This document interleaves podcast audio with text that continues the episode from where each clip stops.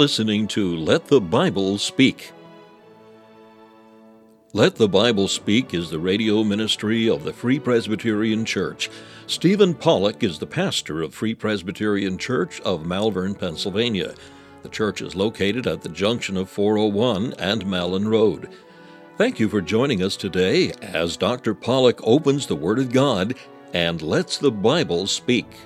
Thank you for joining us again for another episode of Let the Bible Speak. Today's episode is the second part of an introductory message on the book of Ezra.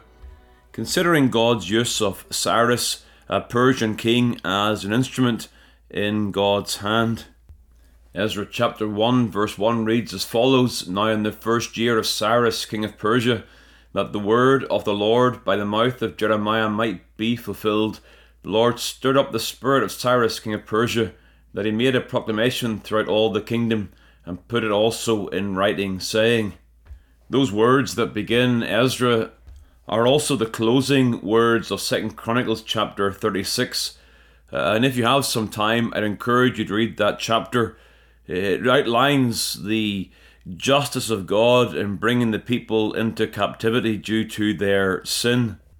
But our attention in this message will fall particularly in Isaiah chapter 44 and 45. There, God made the announcement that he would use Cyrus as an instrument to bring the people back to their land. Isaiah 44, verse 21 says, Remember these, O Jacob and Israel, for thou art my servant, I have formed thee. Thou art my servant, O Israel, thou shalt not be forgotten of me. Verse 22 refers to God blotting out their transgressions because he has redeemed them. Then verse 26 says this that confirmeth the word of his servant and performeth the counsel of his messengers, that saith to Jerusalem, Thou shalt be inhabited, and to the cities of Judah ye shalt be built, and I will raise up the decayed places thereof. That saith the deep be dry, and I will dry up the rivers. That saith of Cyrus, He is my shepherd, and shall perform all my pleasure even saying to Jerusalem, Thou shalt be built, and the temple thy foundation shall be laid.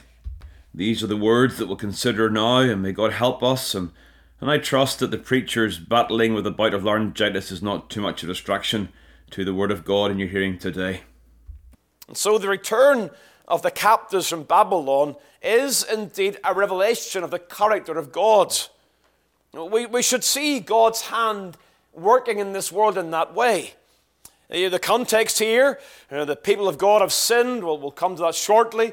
They've deserved this time of captivity, and God's hand is now at work to bring the people back from their captivity. The end of Second Chronicles 36, uh, those last verses are repeated in Ezra chapter 1, and it has this announcement of the first year of Cyrus, king of Persia. And Cyrus's actions are that the word of the Lord might be accomplished the word spoken to Jeremiah. And so Cyrus himself, in his action, is bringing about the very counsel of God. And so we can see very clearly the character of God is revealed in these actions. It's revealed in such a way that we can learn much regarding our God. We're going to see, we're going to look most closely at Isaiah 44 this afternoon, and we'll see there that the pattern of God's working in establishing his purposes really can provide arguments for praying for the promises of God to come to pass.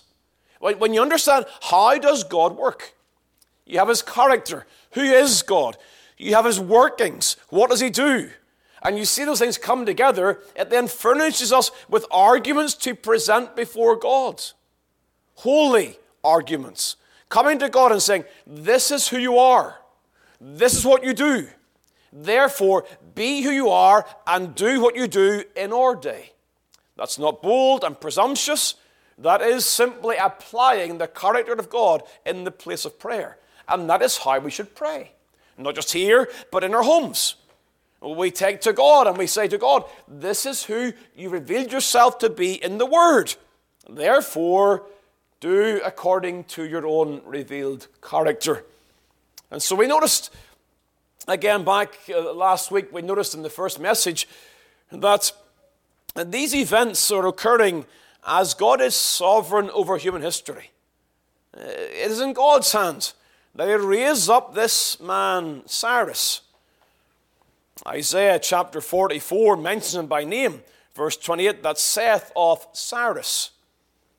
I was saying to one of the boys uh, yesterday, that's akin to George Washington naming Nixon as president. That's the similarity here. 200 years earlier, Isaiah, by God, is able to announce the name of the king of Persia 200 years in advance. It's clearly the case that God's hand is upon human history. He's sovereign over all of these things. And so we see in the context of this that God is dealing with his people. But uh, before we get to Isaiah 44, let's just take a few moments in 2 Chronicles chapter 36. Because again, you've got to know where we're dealing with, what we're dealing with here in these, in these verses. And 2 Chronicles 36, that, that sets the immediate context, is dealing with the issue of the exile. That, the whole chapter deals with the exile into, into Babylon. Verse number 17 Therefore he brought upon them the king of the Chaldees, who slew their young men with the sword in the house of their sanctuary. It is a description of the captivity. It's been warned by Isaiah and Jeremiah, and now it's come to pass in the fullness of time, the exile has occurred. The Chaldeans, the Babylonians, have come upon Judah and Jerusalem. Now, that exile was deserved. That's the first thing you see in this chapter. It was a deserved exile. Just look at the verses together. Verse number five. And I'm going to highlight the sections here. He did that which was evil in the sight of the Lord his God. Verse number eight. Now, the rest of the acts of Jehoiakim and his abominations, which he did. Verse number nine. Jehoiachin was eight years old and he did that which was evil in the sight of the Lord. Verse number 12, and he did that which was evil in the sight of the Lord his God. Verse number 13, but he stiffened his neck and hardened his heart from turning unto the Lord God of Israel. Verse number 14, he polluted the house of the Lord which it hallowed in Jerusalem. Again, I'm not dealing with the detail of all those things. I'm just asking you to note the emphasis. When you get to verse number 17, you're kind of going, well, of course. There was no other possible outcome. The people of God had turned their back against the Lord, king after king, that this captivity is utterly deserved. The exile is deserved. But however, though it is deserved, it comes despite God's acts of compassion. Look at verse number 14, or sorry, verse 15. And the Lord God of their fathers sent to them by his messengers, rising up betimes and sending, because he had compassion on his people and on his dwelling place. But they mocked the messengers of God, until the wrath of the Lord arose against his people, till there was no remedy. And so, though this captivity and this exile is deserved, it comes despite of God's compassions and God's loving kindness. You know, we've often make the point, and the application comes. We fear for those who've been raised in the house of God under the word of God. They've heard the overtures of God's grace. And God's wrath will come upon them until there be no remedy for those who spurn the opportunity of gospel grace. This exile, deserved, despite God's acts of compassion, also comes with a wonderful promise. This exile is of a definite time in the mercy of God. Verse 20 And them that had escaped from the sword carried away to Babylon, where they were servants to him and his sons until the reign of the kingdom of Persia. This is predicted and prophesied before the Persians come to the ascendancy, before Cyrus and those who follow him are going to rule the known world. There's a time when the Babylonians are going to rule, but their rule will end. Why? Because God says so. Oh, yeah, the sociologists can look at this and that, and they'll see this factor and that factor, and they overstretch themselves and all the various things, but ultimately, verse 21 to fulfill the word of the Lord by the mouth of Jeremiah. until the land had enjoyed her Sabbath. That's a fascinating way to describe the captivity. A time of rest for the land. The people are taken out and the, the land has a rest. For as long as she lay desolate, she kept Sabbath to fulfill three score and ten years, 70 years of captivity at the hand of the Babylonians until the reign of the Persians and Cyrus's coming decree. So you see, when you get to chapter 1 of Ezra, the setting here is of a rebellious people under the wrath of God who have received the promise of God. God has given promises. Promises that can be the foundation of prayers, prayers like Daniel in Daniel chapter 9. Those who believe the word of God can pray over those things and call upon the Lord. And those promises that come out of the character of God. You've got to join these things together. God gives us promises because of who He is. And God's promises reflect His character toward His people. And so when you keep all those things in mind, the people have sinned, they spurned the compassion of God, they've rebelled against God, they're now in exile, but God's in control of all of those things. And then you turn your attention to Isaiah chapter 44, you're then you're seeing the character of God. You're, you're seeing the attributes of God that, that brings about the assurance of Cyrus' coming. So Ezra 1, Cyrus comes. Isaiah 44, 200 years earlier or thereabouts, Cyrus shall come. Why? Because of who I am, saith the Lord. Because of my character, my character will guarantee the coming of Cyrus and my good purposes. And so it says there in verse 28 that saith of Cyrus, He is my shepherd, and shall perform all my pleasure. And so we, saw last time that Cyrus is indeed an instrument in God's hand. He's a messenger of God in some ways to do the will of God, to establish the pleasure and purpose of God. And when you examine God's dealing with Cyrus, you see these undergirding doctrines that help us again to, to get before God in prayer and to pray good, godly prayers in the house of God today. We noticed last time God's sovereignty in accomplishing His will. The language of verse number 40, verse number 28, please, of chapter 44. He shall perform all my pleasure. God can do what seems impossible. He can overthrow a Babylonian kingdom and rise a Persian king to then bring about a decree to bring people back to the land. Nothing is too hard for the Lord. Take that to God in prayer. We find ourselves praying for things that seem impossible, but God is able to accomplish His will in His sovereignty. God is faithful in keeping His covenant Again, we saw that over in chapter 44. God has sworn that He'd bring the people back into the land as He swore in the days of Noah. So He's swearing in those days to, to bless them and to keep them, to provide for them. We're arguing upon the covenant of God. But today I want to really focus upon this fact, and that is God's jealousy in defending His name. God's honor is at stake here. Now, the connection between God's name and his actions here is fine when you compare chapter 44, verse 22, and chapter 43. Chapter 44, verse 22, refers to God blotting out the transgressions of the people. You see that? I have blotted out as a thick cloud thy transgressions, as a cloud thy sins return unto me. The return unto me requires the provision of a man called Cyrus to bring the people back. And so verse 22 is connected with the prophecy of Cyrus. But look back in chapter 43. Similar language here regarding blotting out transgressions. I, even I, am he that blotteth out thy transgressions. And here's the, t- the terminology for mine own sake. It is for the sake of God's name that he raises up Cyrus. I'm making several steps there, but ultimately, what's at stake here is the honor of God's name. God's glory, God's name, God's fame is at stake in the public perception of Israel.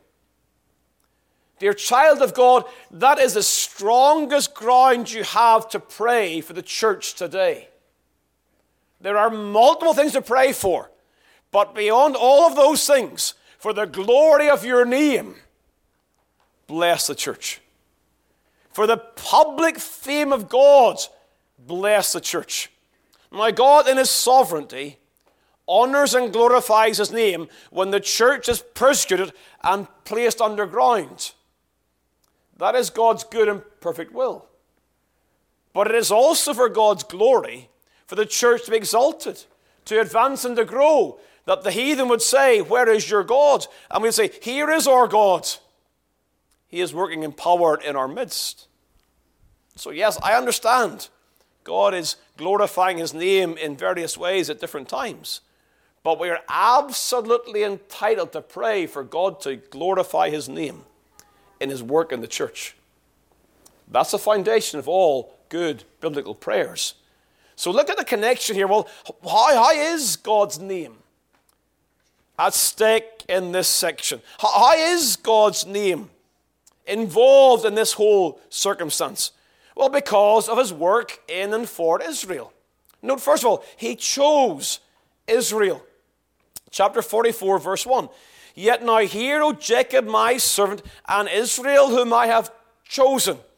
Chapter 45, verse 4. For Jacob, my servant's sake, and Israel, mine elect, I have even called thee by thy name. God Himself connects Cyrus's coming with his election and his choice of Israel. This choice is God's act. He chose a people, a nation, out of all the nations of the earth. He chose Israel to be his people. They were known as his people. Not the Persians, not the Babylonians, not the Philistines, the Moabites, but Israel was a people chosen of God, and they were known as such. That choice was not without purpose or intent. God had a purpose, a covenantal purpose of grace to establish in that choice. He chose Israel and the people were known as the chosen of God. He also made Israel, the language of forming or making Israel, chapter 44, verse 21. I have formed thee. Again, in, in, the whole context here, I have formed thee. 44, verse number 2. Thus saith the Lord that made thee and formed thee from the womb. 43, verse 15, you'll see again the language once more, back a page in my Bible. I am the Lord, your Holy One, the Creator of Israel, your King. This nation, Israel, was the product of God's hands. Formed as a child is formed in the mother's womb. And again, that was known. That this nation under the name of Israel or Judah now in the southern kingdom, they were the product of God's workings. God attached his name. You know, God will not destroy the work of his hands. He that begins that good work shall indeed perform it. Philippians chapter 1. So he chose Israel, he made Israel, and he redeemed Israel. And this is the, this is the challenging part. Look at verse 40, 40, or sorry, chapter 44, verse 22. I have blotted out as a thick cloud thy transgressions, and as a cloud thy sins return unto me, for I have redeemed thee. You see similar language in verse number 24. Thus saith the Lord, thy Redeemer. The previous verse, for the Lord hath redeemed Jacob. What you see here really is the fact that God brought Israel out of Egypt. We're, going back to the time of the Exodus. That in the provision of the Passover lamb, God redeemed and bought Egypt or bought Israel out of Egyptian slavery, and He made them His own. He redeemed them. Here, there is definitely some confusion. The language of verse number 22 and the language of redemption should not be understood the same way we think about individual salvation and redemption. It's not so much saved in the way we might think. It's a reference to the nation, not to the individuals. And so some people, they, they look at this section and saying, well, does that mean that all in Israel were truly converted and the children of God at this time? Absolutely not. You read Ezra and Nehemiah, and you'll see such a confusion there. This is not about national salvation. This is not about every individual being saved. This is God choosing to forgive the nation's sins and to bring them back into the promised land in His will in redemption. It's about the nation being drawn out of Egypt and now being drawn out of Babylon and forgiving their sins. Now, I'm not saying it's not relevant. In fact, as such, this act of deliverance is typical of the new covenant when they shall all know me. And every member of the new covenant shall have their sins and their iniquities forgiven. So, what we see here in Old Covenant language is going to be fulfilled in the fullness of the new covenant, whereby everyone in the new covenant will indeed know the blessings of their sins being blotted out. But the language right now is of God choosing to forgive the sins of the nation and bring them back into the promised land. God's act of redemption is attached and has attached his name to Israel. He bought them, he brought them, and they belong to him. And these are the things that make God acting for his name. He chose them, he made them, he redeemed them. You might say the question is this How do we then make application to the church today? I say very carefully. Very, very carefully. The physical nation here is the Old Testament covenantal community. You've got to always have that in mind. Israel in Isaiah 44 is the Old Covenant community. It is a national community of whom some are truly converted and others are not. It is not that unified spiritual community, it is rather a mixed community under the covenant. But within that old covenant community is a spiritual seed, a spiritual nation. That's Romans 9 through 11. We've seen this in recent studies. It is within that physical nation, there is a spiritual seed. And to that spiritual seed, that spiritual nation, are Gentiles engrafted. Not to the physical nation, but to the spiritual nation, to the covenant community of grace within that old covenant nation, within that old covenant nation, there is a subset of spiritual Israel who know the Lord. And as to that subset, the church is added. And so God's covenantal promises ultimately come to fulfillment as Messiah comes and as Gentiles are added to the covenant community of God in that spiritual seed. Now, you understand those things, but you must make those steps to make the proper application. Why does God raise up Cyrus? Well, yes, in one sense, to bring the people back to the land. But that's not only. He does so also that Messiah would come. Isaiah 52, 53. And he does so that Gentiles are added. Isaiah 54, look at there. Isaiah 54, verse 3 Thou shalt break forth on the right hand and the left, and thy seed shall inherit the Gentiles. There's the expectation that Cyrus is coming is a step in the process of bringing Gentiles into fellowship with Jewish believers. What is the ultimate purpose of the covenant? Jews and Gentiles united together in Christ Jesus, and Cyrus' coming is part of that purpose. And so when you see the character of God in working in Cyrus, it is that same character that will complete his covenantal purposes. There's a covenant of grace. Christ has given a people. He will save all of that people. Cyrus is one piece in that jigsaw puzzle, if you like, of the revealing of the will of God. But God's character undergirds it all. God's character in the days of Cyrus is the same character today that will see sinners converted across the globe. And so, how do you know what to pray for? You pray for a God who's sovereign in accomplishing his will. A God who is able to accomplish his will. A God to whom nothing's impossible. No nation, Iran, North Korea, China, no nation can hinder the purpose of God. And the rulers of those nations, they're instruments in the hand of God, even to do His good and perfect will. And so we're, we're praying for the commission, the gospel into all the world. But what about this nation, that nation, the other nation? Leave those things to God. You pray to a sovereign God who is not hindered or, frustrated in accomplishing His will.